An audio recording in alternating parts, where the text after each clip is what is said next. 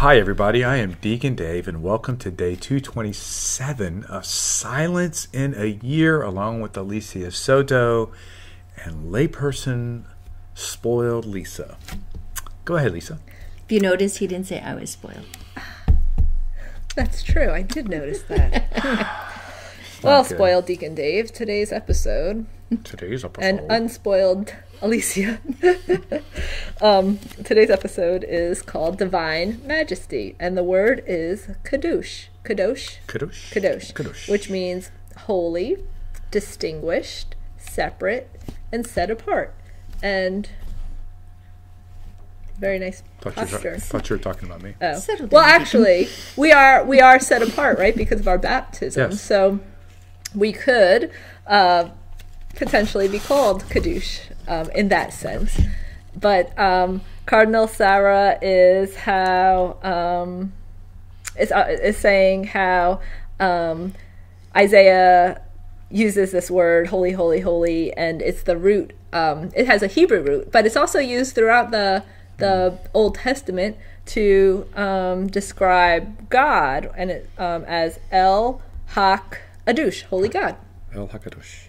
And I guess in the New Testament for the Holy Sp- uh is the Holy Spirit in the yeah in the Holy Spirit in the in the Old Testament um the Hebrew um word is Rosh Rasha Kadush and I'm probably mispronouncing that so sorry So, which word in the El Hakadosh is is, Kadosh. is God?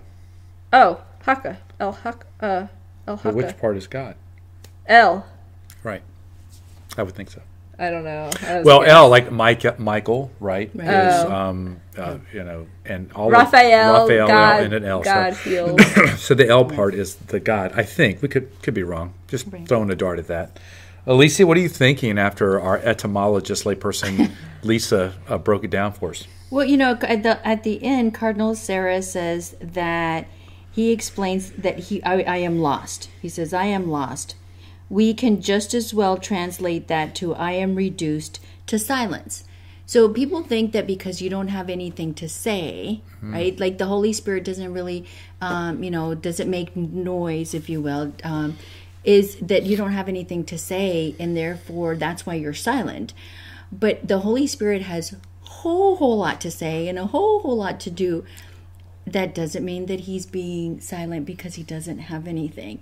So i, I, I thought about that um, is, so i go to the pool in the morning and i walk the aqua track and there's some people that have their earbuds in and they're kind of walking they don't do a lot but there's been a lady there recently who is praising jesus like she's got her hands going and she's being and um, somebody said you know i don't think i could do that and i said well you know that's the way she praises jesus but i think that what he's saying this is just because you're silent does not mean that you you don't see the holiness right and the love of god in that because you may have a whole lot to say it's just you're saying it in silence like the holy spirit does Well, we're going through the year of the Eucharist right now, right? The the, the local level year of the Eucharist, and there's going to be this big gathering, I think, in July of 2024, uh, where there'll probably be hundreds of thousands of people.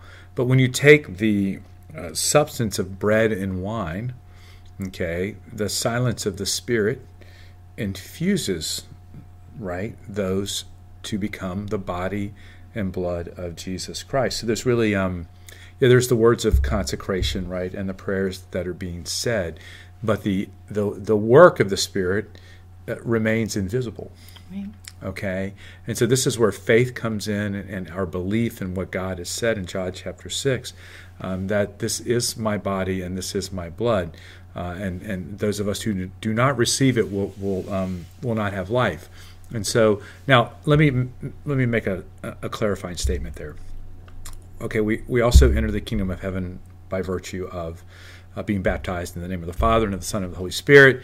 And so, all of our Protestant brothers and sisters, um, okay, uh, we are, are in communion with them by virtue of our baptism. But the fullness of the faith, okay, as we would say, is in the Catholic Church, receiving the sacrament of the Eucharist. And I can tell you, as a convert, okay, and one who still learns about the Catholic faith even 20, 28 years after being uh, brought into the church, the faith is so rich and so deep. And my love for the Eucharist continues to grow and grow um, each and every day. And I think it's like you have these silent moments when when the priest who is in the person of Jesus holds up the host or holds up the chalice and says, "This is my body," or "This is my blood," and you hear the bells ring, and they just hold it there. Oh yeah, I like when it. I like when um, the priest holds um, the Eucharist and the Right. chalice there for a long time. And then, as St. Thomas said, My Lord and my God is what many of us say in our native tongue. It's just beautiful. And there's no there's no noise. It's just complete silence and what appears to simply be a, a chalice of wine and uh, a wafer is truly now in complete silence the presence of God, body, blood, soul, and divinity. And so, yes, if you don't believe that there's power in the silence and that God can move in the silence, Alicia, we would all be wrong because he certainly can.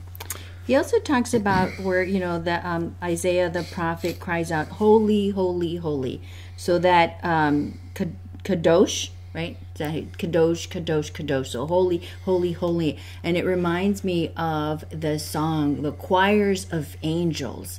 You know, and I think about how all of us all of us in community in the church those in you know heaven and, and those on earth uh, we all sing that song together every time we gather for mass. I get goosebumps when i think about that um, you know when I'm, I'm singing the song and i'm praising with everybody i think okay my mom's there my grandmas are there my grandpas are there like everybody is there. Now i don't know if they're in heaven or not um, because we don't know but I can surely pray for them and hope that that they are right. But I think we're all there together, praying this beautiful song together.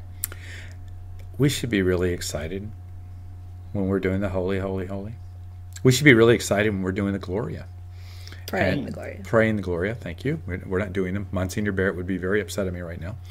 Um, but yeah, we were praying these, and and and and because you're right, it's like I think sometimes we think we're like the only people in the room, and it's like okay, well, let me get through this part, and then I can move to the next part. The reality of it is that this is something magnificent that's happening. It'd be like if you had like uh, a hundred St. Vincent choirs all singing at the same time. Do you think maybe that would get you pumped up? I think so. Right. So we need to be pumped up anyway because the Spirit of God is fully present along with the angels and saints, as you said.